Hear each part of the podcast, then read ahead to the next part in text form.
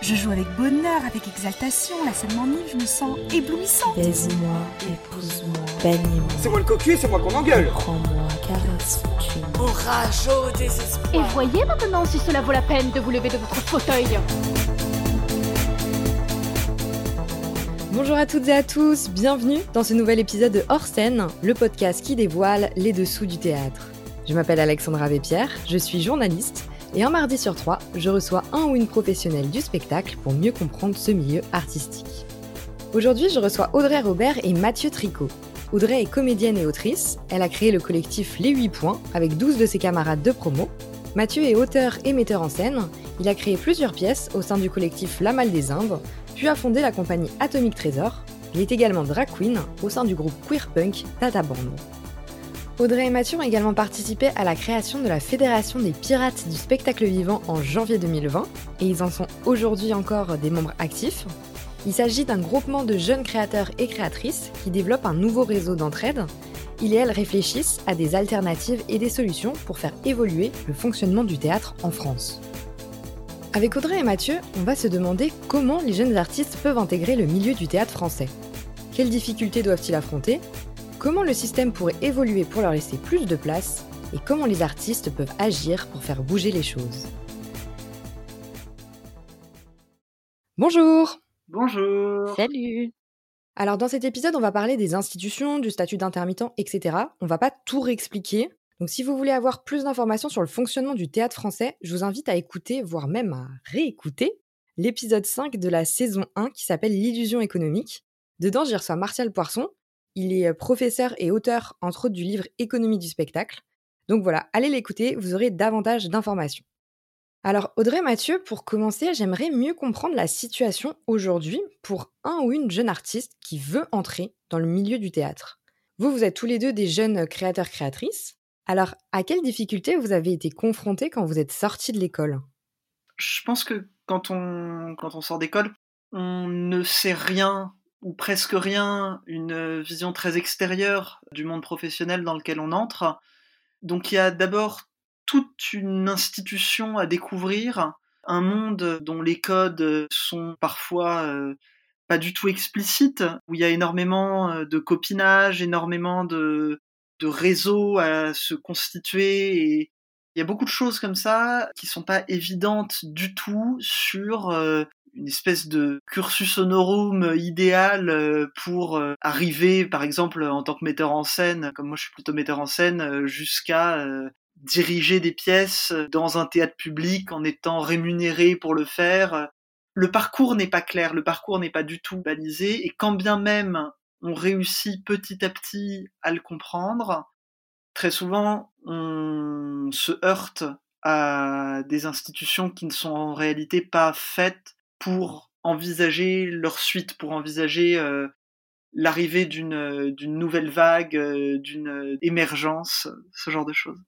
Audrey, euh, c'était comment de son côté Bah écoute, moi du coup je suis plutôt du, du côté de, des comédiens, comédiennes. La situation aujourd'hui, elle est extrêmement compliquée étant donné qu'il y a énormément de demandes pour très peu d'offres en règle générale, que ce soit pour faire du théâtre ou pour faire du cinéma, mais encore plus pour faire du théâtre. Qu'effectivement, c'est très compliqué de sortir d'école en se disant d'accord, donc maintenant qu'est-ce que je fais? On nous dit pas forcément ce qui se passe après, on nous dit pas forcément comment s'en sortir.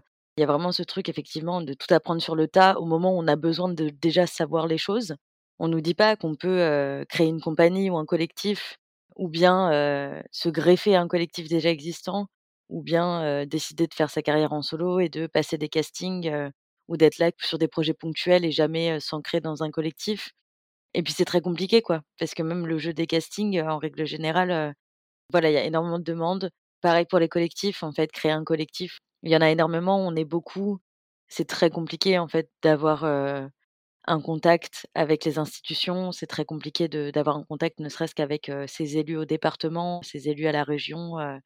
Pour moi, je dirais que c'est ça les difficultés, de, de se rendre compte au moment où on fait les choses qu'il faut rétroplaner, en fait, que rien ne peut se faire dans les mois qui suivent, de prendre conscience qu'en fait, il va falloir commencer à faire des choses maintenant, qui auront un impact dans six mois, un an. Et voilà, je dirais que c'est ça, pour moi, les, plus grosses difficultés quand on sort d'école et qu'on a l'impression que le monde s'est ouvert à nous et qu'en fait, il va falloir ramer encore un peu, quoi.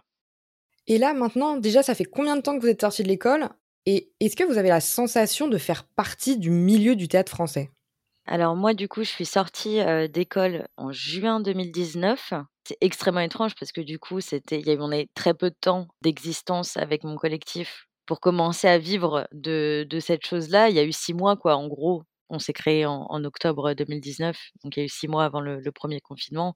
C'est compliqué de se dire que oui, c'est notre métier, surtout que là, en plus, il n'y a, a, pas de, a pas de concrétisation, quoi. Enfin, on a eu la chance d'être une équipe très, très créative et, bosseuse, donc on a pu déjà jouer des pièces dans nos six mois d'existence hors année chaotique Covid.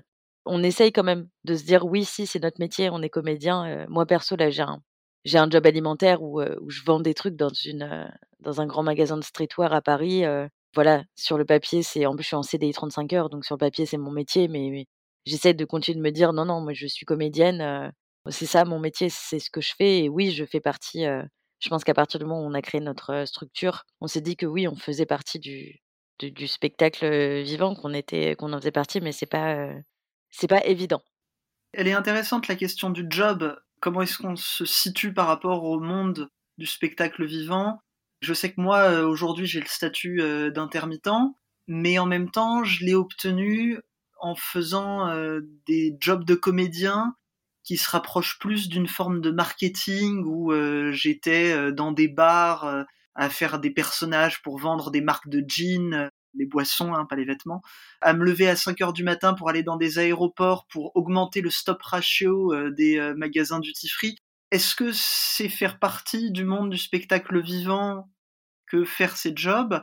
Ce qui est sûr, c'est que ça me donne le statut d'intermittent, ça me permet derrière euh, d'avoir du temps pour développer mes activités, pour, pour travailler, alors parfois dans des conditions un peu folles, mais la question de l'appartenance, moi j'ai l'impression que toute personne qui euh, monte sur une scène, euh, elle appartient au paysage de ce que c'est que le spectacle vivant.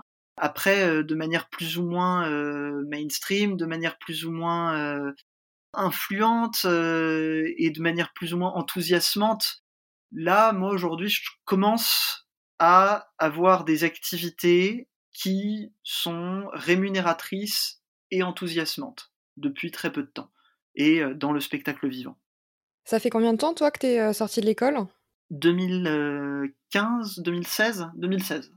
Donc là, tous les deux, vous faites partie de la Fédération des pirates du spectacle vivant. Est-ce que vous pouvez m'expliquer ce que c'est et dans quel cadre ça a été créé?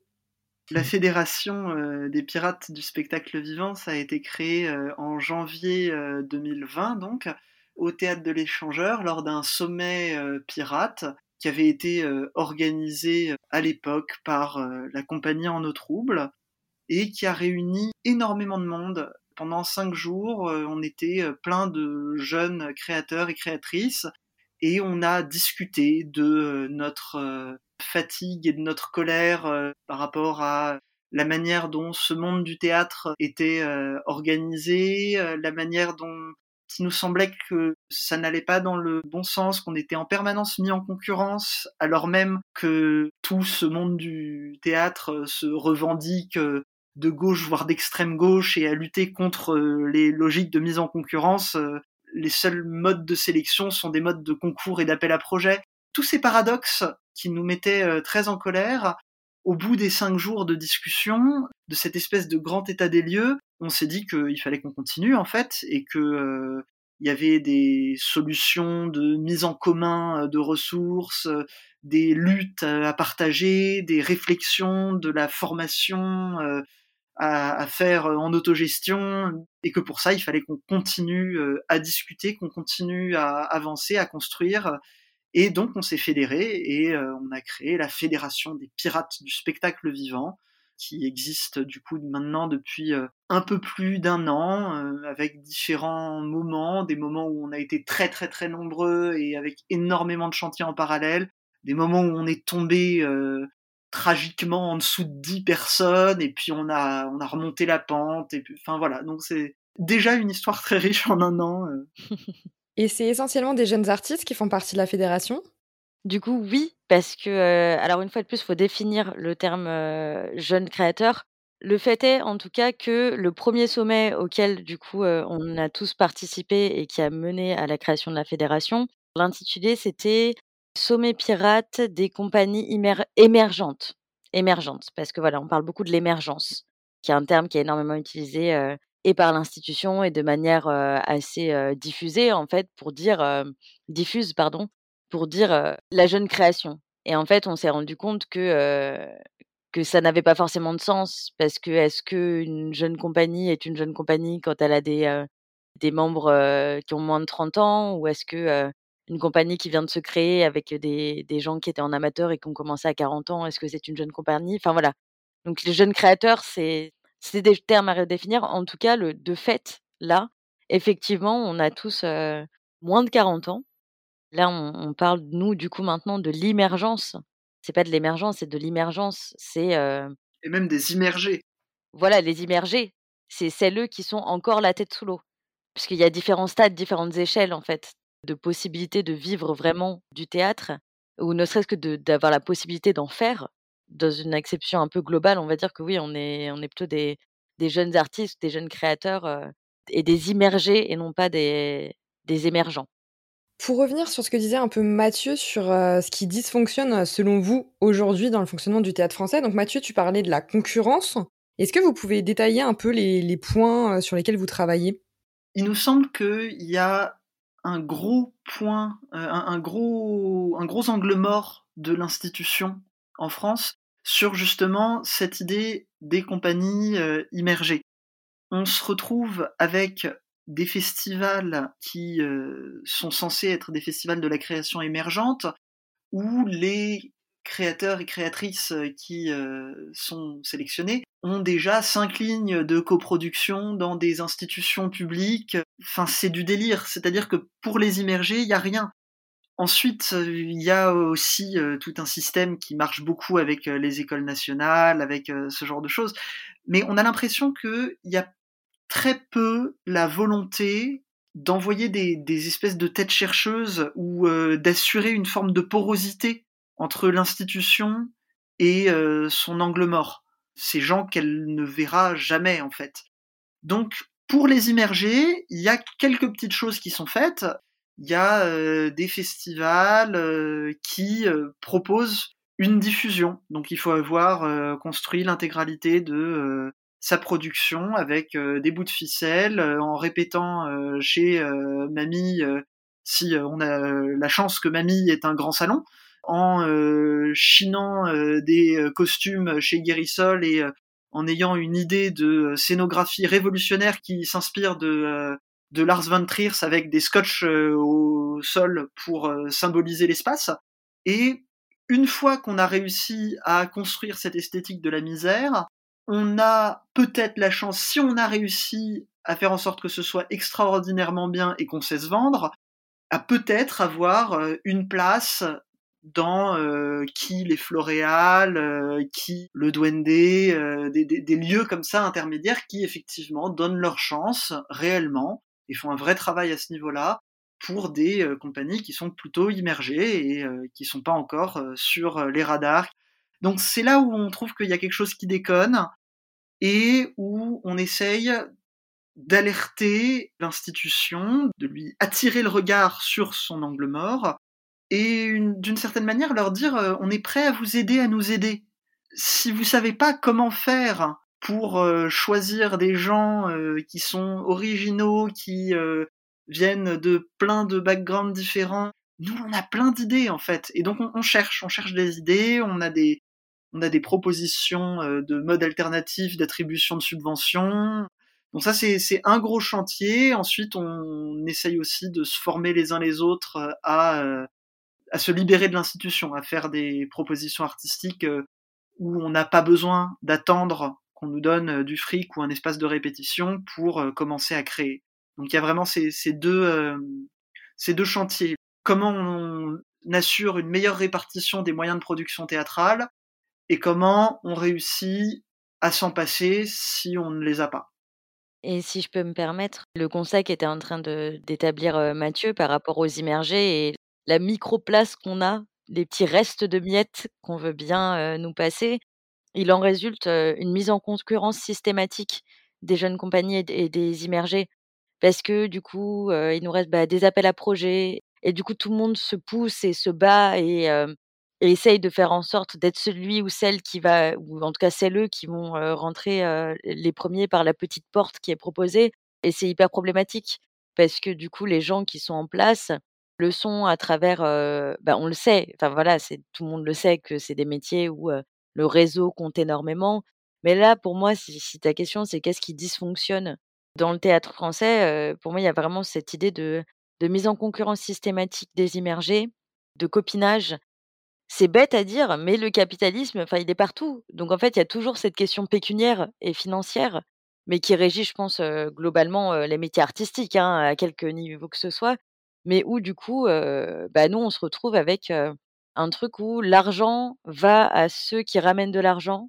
Enfin voilà, on investit de l'argent pour des gens qui vont faire des choses qui vont rapporter de l'argent et en fait, il y a très peu de place laissée aux nouveaux nouvelles qui aimeraient en fait pouvoir faire leurs preuves et du coup, bah, une fois que toutes les saisons sont bouclées et que, allez, il y a a 4, collectifs immergés, qui sont sur la progrès de l'année, bon, bah, voilà, merci, merci, au revoir. Donc effectivement, comme Mathieu disait, on n'en reste pas à ce constat-là. Mais voilà, je voulais juste ajouter pour moi que le dysfonctionnement, il est au-delà de ça, c'est un truc systémique vraiment. Et nous, on essaye justement de sortir de ça et de dire, venez, on fait des trucs ensemble et on s'entraide et on n'a pas besoin de se tirer dans les pattes en fait. Il y a assez de salles pour tout le monde. Maintenant, il faut voir comment on se répartit les salles et, comment on les occupe. Et ben justement, on va s'intéresser maintenant aux solutions. Qu'est-ce que vous proposez avec la Fédération des pirates comme alternative pour remédier à ces problèmes-là? Il y a plein d'idées. Il nous semble que dans les jurys d'attribution, dans les directions, dans les programmations de théâtre public, il manque des éléments qui seraient en dehors en fait de notre petit milieu fermé.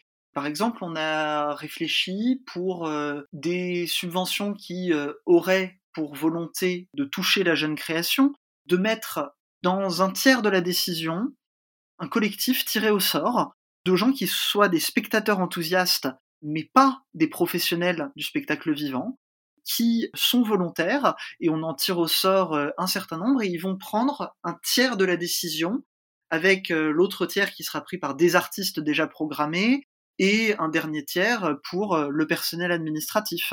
Donc ça, ça permettrait un peu de répartir les pouvoirs et donc aussi de répartir les regards sur ce qui devrait être programmé.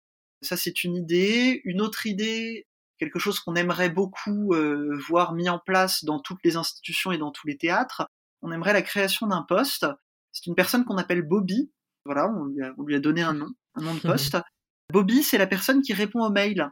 Parce qu'en fait, euh, on n'en peut plus qu'on ne réponde pas à nos mails, même quand on prend cinq heures pour euh, faire une grande déclaration d'amour à telle personne qui dirige un théâtre qu'on aime sincèrement, ou euh, quand euh, on essaye simplement d'essayer de comprendre comment le service culturel euh, de telle ou telle institution fonctionne et est-ce qu'on a la moindre chance d'obtenir telle ou telle subvention? Parce qu'on est à peu près au courant et à peu près conscient qu'il y a des subventions auxquelles tout le monde ne peut pas avoir accès. Donc voilà, on aimerait bien qu'il y ait une personne dont le rôle soit de nous informer, de regarder qui nous sommes, de regarder où on en est, et de nous dire bon ben en fait là avec ce que vous avez fait vous adressez pas à nous, vous n'êtes pas prêt. Par contre, vous avez telle institution, telle institution qui est euh, prête euh, à vous accueillir et qui pour le coup est vraiment exactement pour votre euh, pour votre cœur de problématique. Et je pense que en plus s'il y avait un Bobby dans chaque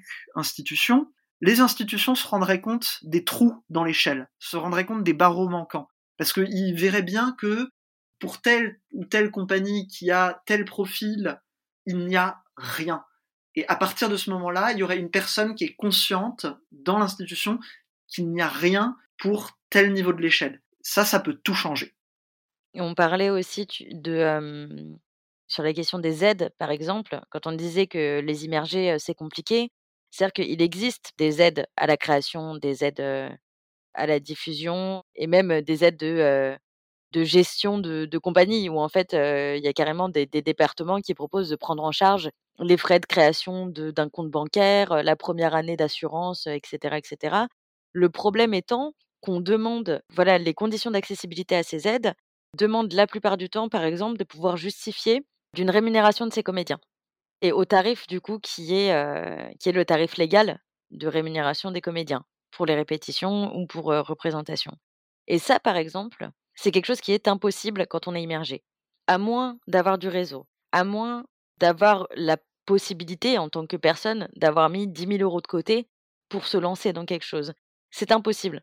Donc en fait, il y a des choses qui sont mises en place. Le problème, c'est que ça s'adresse à certains niveaux de l'échelle, mais il y a tout, il y a une énorme part du reste de l'échelle en fait qui ne peut même pas rêver d'accéder à ces subventions-là. Et une fois de plus, c'est des choses qui sont justifiées par l'idée de sécuriser l'emploi des comédiens et donc d'éviter le travail au black ou d'éviter le travail bénévole. Mais en même temps, on voit bien que c'est des gens qui sont pas du tout au fait de ce que c'est que la réalité d'un jeune artiste de spectacle vivant aujourd'hui. On essaye d'établir des choses en fait et de mener des projets qui permettent à la fois de rendre compte de la réalité du terrain, mais pas que, pas que en disant voilà, nous c'est compliqué, c'est de dire nous on peut mettre en place mille trucs. Maintenant, on a besoin que vous vous rendiez compte que on peut tout faire, mais si vous nous aidez pas et si vous nous tendez pas la main, on n'arrivera à rien. Et voilà, on n'est pas en train de dire bouh, les institutions, les méchants, on est les laissés pour compte. On dit juste on comprend que vous comprenez pas, mais juste ouvrez les yeux, regardez-nous deux secondes. Nous, on vous dit où on en est et on attend juste que vous puissiez travailler avec nous pour nous, quoi. Après, je me permets aussi de rebondir sur ce que vous dites, mais un autre souci que j'ai pu noter, c'est le statut d'intermittent, où finalement, les jeunes artistes, c'est hyper compliqué d'accéder à ce statut. Or, c'est sans ça, c'est un peu compliqué d'avoir, enfin, d'être rémunéré normalement, quoi. Bah, totalement. Moi, par exemple, je me suis rendu compte là que même avec les cachets que j'avais faits, donc déjà, évidemment que je pouvais pas atteindre l'intermittence, parce que comme j'ai dit, je suis sortie d'école en juin 2019. Donc avec un confinement février 2020, c'était pas possible. Et en fait, après, je me suis rendu compte qu'en plus, ça marchait même pas pour le régime général et qu'en fait, je ne pouvais rien toucher. Donc en fait, tant qu'on n'est pas intermittent, qu'on n'a pas fait ces 507 heures par la grâce de Dieu ou en enfilant un costume de clown pour faire le divertissement chez messieurs, mesdames le samedi soir, en fait, on n'a même pas de statut, on n'a même pas de sécurité, quoi. Il y a zéro sécurité. On est sur des projets en plus qui ne peuvent pas nous rémunérer. C'est-à-dire que la plupart du temps, on est dans un truc où tu fais un projet, le metteur en scène, si vraiment il arrive à se saigner les quatre veines, va donner les sous pour payer tes cachets, pour que tu puisses déclarer des cachets, mais ne peut pas en plus te payer ton salaire. Donc c'est-à-dire qu'il paye aux caisses d'allocation pour que tu aies un cachet validé, mais il n'y a pas d'argent qui rentre dans ta poche. Et ton cachet, tant qu'il n'y en a pas l'équivalent de 507 heures dans l'année qui s'écoule, il ne vaut rien. Et donc en fait, tu continues de travailler, on dépense de l'argent sur ton travail, et il y a extrêmement peu de chances que quoi que ce soit te revienne et il y a aucune sécurité. Donc là, vous nous avez présenté des propositions auxquelles vous avez réfléchi avec la fédération. Mais est-ce que vous avez été en contact avec des institutions? Est-ce que vous avez commencé à relayer vos idées? On est en train, là, on est en train d'organiser un, prochain sommet pour faire un peu écho au premier sommet qui nous a, qui nous a lancé, qui devrait, euh, si Covid veut, s'organiser d'ici euh, la fin du printemps, début d'été, a priori en Nouvelle-Aquitaine. Voilà, on est en discussion avec euh, une toute nouvelle maison d'édition euh, qui s'appelle Koimos euh, pour publier une espèce d'abécédaire de nos notions pirates, de toutes les formules, tous les éléments qu'on a, mis en place. Et voilà, l'idée, ce serait de, de, faire paraître cet abécédaire au moment du prochain sommet.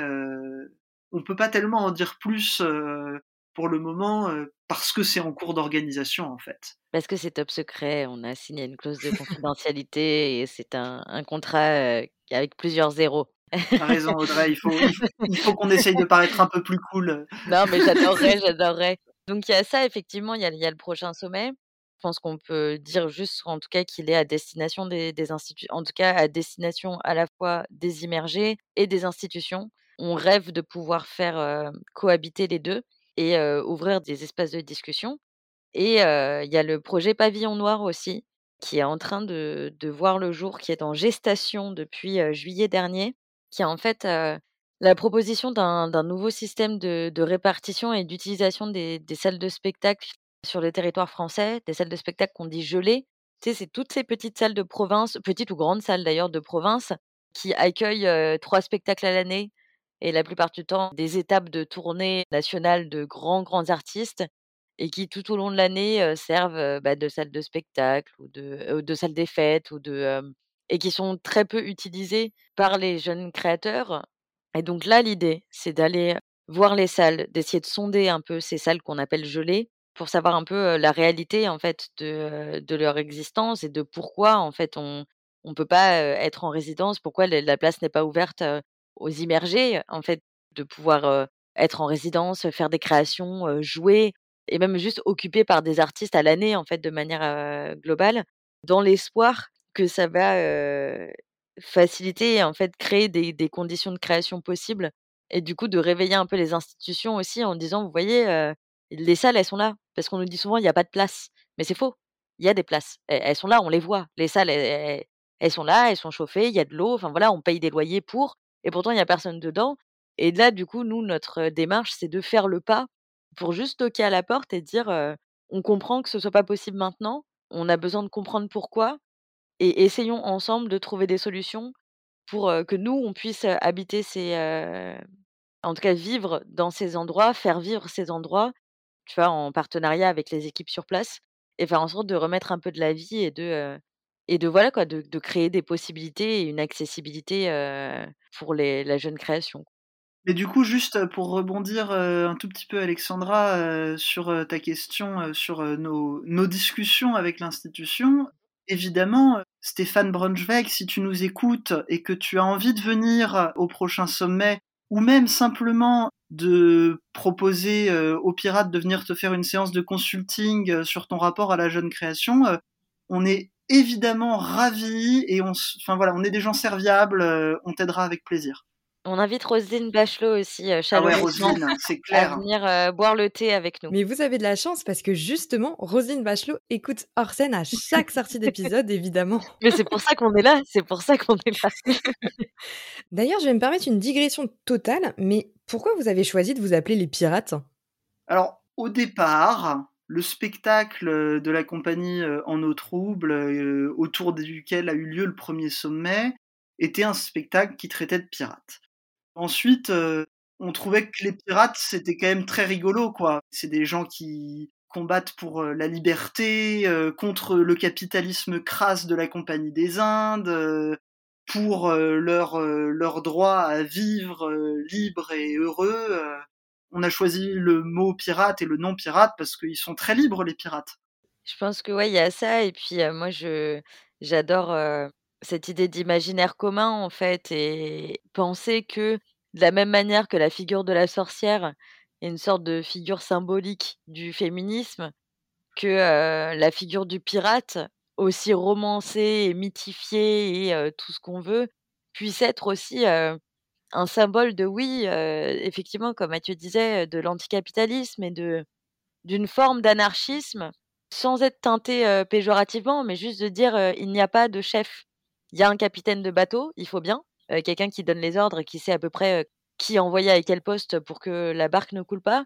Mais il n'y a pas de chef. En tout cas, je pense qu'on les a beaucoup romancés et on en a fait des monstres parce qu'ils étaient contre le système et qu'ils allaient, ils prônaient tout ce qui allait à l'encontre de, de l'impérialisme et de la monarchie de droit divin et de, de ces choses-là.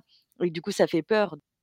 Pour revenir un peu euh, à l'actualité, donc euh, avec euh, notre ami le Covid, toujours, est-ce que vous avez pu constater, là, donc depuis l'année dernière où vous avez créé la fédération, est-ce que vous avez vu qu'il y avait d'autres manquements, d'autres choses à modifier un peu dans le système qui vous ont un peu sauté à la figure, là, avec cette année qui vient de se dérouler? Il y a le, le point sur l'intermittence dont on parlait. Il y a eu l'année blanche pour tous les intermittents qui avaient déjà leurs 507 heures et où il y a eu rien du tout pour euh, tous les autres. Au-delà de ça, en fait, on entre dans une économie de crise où euh, les institutions essayent de sauver les compagnies qui étaient déjà établies, ce qui est pas facile. Mais du coup, euh, en fait, les immergés, on n'était déjà pas tellement la priorité. Là, en fait, c'est juste revenez dans trois ans, quoi. Enfin, il y a un truc où on, a juste l'impression qu'il faut qu'on mette tous nos projets en pause jusqu'à la fin de la crise sanitaire et que là peut-être euh, bah, on pourra éventuellement essayer de de retoquer aux portes, mais euh, enfin non c'est très très très violent. Il y a des gens qui des, des, gens de la fédération qui appellent des, des, lieux pour parler de leur spectacle, chercher à être diffusés et, et ils se font envoyer balader avec beaucoup de violence en disant mais enfin vous êtes fous de nous appeler enfin c'est pas le c'est pas le moment, c'est pas le problème, c'est pas le souci du moment. Sauf qu'en fait, bah nous, euh, nous, ça reste notre problème de savoir comment est-ce qu'on va euh, faire euh, que nos créations existent et qu'elles soient belles, qu'elles aient les moyens de leur ambition et qu'elles soient vues par des spectateurs. Et à, titre personnel, j'ai l'impression que je sais pas s'il y a plus de manquement. J'ai l'impression pour moi que c'est une sorte de suite logique du constat qui a été établi l'année dernière et de ce dont on se parle tous et toutes chez les pirates depuis un peu plus d'un an. Le constat est d'autant plus alarmant, en tout cas, de dire effectivement, donc en plus, on n'est pas nécessaire. On n'est pas nécessaire, quoi. On n'est pas essentiel. Et personne ne lâche une larme pour tous les gens qui sont en train de crever la dalle parce que, ou qui peuvent plus vivre de leur métier. Et après, effectivement, en plus de ça, on a, le copinage, la logique de copinage et de ce que je disais, de l'argent va à l'argent et du coup, il y a de l'argent qui a été investi, énormément d'argent qui a été investi dans certains spectacles et on sait qu'ils vont rapporter de l'argent. Donc bah, c'est eux qu'il faut qu'on mette en premier. Sauf que tu fais ça sur une saison et demie, deux saisons, et ben la place aux immergés, ouais, enfin comme Mathieu disait quoi. Ils sont juste là en mode: «Les gars, déjà on essaie de replacer nos stars qui eux vont nous vont nous refaire partir et puis vous on on n'a pas le temps, quoi. Voilà, aller vendre des trucs chez McDo en attendant et puis on verra, tu vois? Là, le conseil est un peu pire que l'année dernière, juste dans la mesure où on peut même plus jouer. Enfin, je veux dire, c'est notre, activité n'existe même plus. Mais de là à faire quelque chose contre, à part, ce qu'on essaie de faire avec nos abordages, et essayer de continuer de créer, de trouver des formes, covid friendly pour remettre, du spectacle vivant, dans le quotidien et dans les rues, Qu'est-ce que c'est exactement vos abordages? Les abordages, c'est un peu une, réponse à l'absence totale de réponse. On a l'impression qu'il y a une espèce de gros impensé autour, de, autour du spectacle vivant et, autour du cinéma hein, en, tant que, en tant que lieu. Et en fait, au moment où ils ont, à la fin du deuxième confinement, réouvert les centres commerciaux en laissant les théâtres et les cinémas fermés, on était tellement en colère, tellement furieux et dans une espèce d'incompréhension quoi. Enfin c'était c'était tellement une espèce de marque de euh, d'une société qui a choisi son camp en fait, d'un gouvernement qui a choisi ses priorités, qu'on s'est dit qu'on pouvait pas ne pas faire de théâtre en fait et qu'il fallait trouver une manière d'être dans une temporalité de l'instantané en fait. D'habitude, bon ben voilà, on fait euh, des spectacles sur un an, deux ans, euh, Là, on avait besoin de faire une, théâtralité commando. Donc, ce qu'on fait, c'est que régulièrement, là, on en a déjà fait deux. Il y a euh, un ou une membre euh, de la fédération qui euh, pense un projet de mise en scène qui est très rapide à exécuter. On se retrouve où on peut, parfois dans un squat, parfois chez les uns ou chez les autres, 24 heures avant le moment de la représentation qui a été choisie. En 24 heures, on monte une forme d'une dizaine de minutes et on va la faire dans l'espace public. Donc la dernière, c'est moi qui l'ai mis en scène. C'était une espèce de comédie musicale punk euh, basée sur euh, la chanson traditionnelle euh, Le Pont du Nord, qu'on appelle aussi parfois le Pont de Nantes. Donc on a fait ça sur un pont, sur une passerelle du canal Saint-Martin et on a fait un espèce de sacrifice rituel en se jetant dans les eaux glacées du canal Saint-Martin en février en hurlant euh, la chanson traditionnelle avec des grosses guitares et des percus artisanales. On a bien rigolé. Il n'y avait pas beaucoup de monde parce qu'il pleuvait et qu'il faisait franchement froid et voilà. Mais euh, mais en fait, c'est juste le besoin qu'il se passe quelque chose, que quelque chose advienne en fait dans cette période où il ne se passe rien et où Roselyne a l'air d'être décidée à ce qu'il ne se passe rien Bon, alors pour finir sur une note plus positive, est-ce que vous auriez une œuvre théâtrale qui vous a marqué récemment à nous conseiller? Elle est quand même hyper drôle cette question en ce moment. Je sais, ouais. Euh, moi, euh, j'aurais tendance à dire euh, que nos abordages sont tous extrêmement marquants et qu'il faut essayer de venir les voir. Mais au-delà de ça, pour parler de gens immergés, moi j'ai un gros attachement aux scènes cabarétiques. Il y a un cabaret euh, littéraire à Paris qui euh, s'est adapté en podcast pour euh, toute la période de crise sanitaire. voilà, habituellement ils sont dans des bars. Et le format cabaret littéraire est quand même bien adapté pour se transformer en podcast. Donc ça s'appelle Mange tes mots. Moi, mes préférés dans Mange tes mots, c'est les poétesses qui sont complètement, complètement ouf. La maîtresse de cérémonie est géniale. Là, il y a des très très belles choses qui se passent et pour le coup, on est complètement dans une esthétique immergée. Il y a un foisonnement et il y a des œuvres qu'on voit émerger qui sont sidérantes en fait parce que c'est juste des paroles qu'on n'entend pas, c'est juste des formes qu'on n'entend pas. Je pense à une, une poétesse qui s'appelle euh, SNG, euh, qui est une régulière de, de Manche euh, et qui a un espèce de flow complètement, complètement noyant. On se noie dans sa poésie, et enfin voilà, Mange tes mots. Et pour toi, Audrey? Pour moi, c'est pas des immergés, c'est des émergents. Pardon, désolé.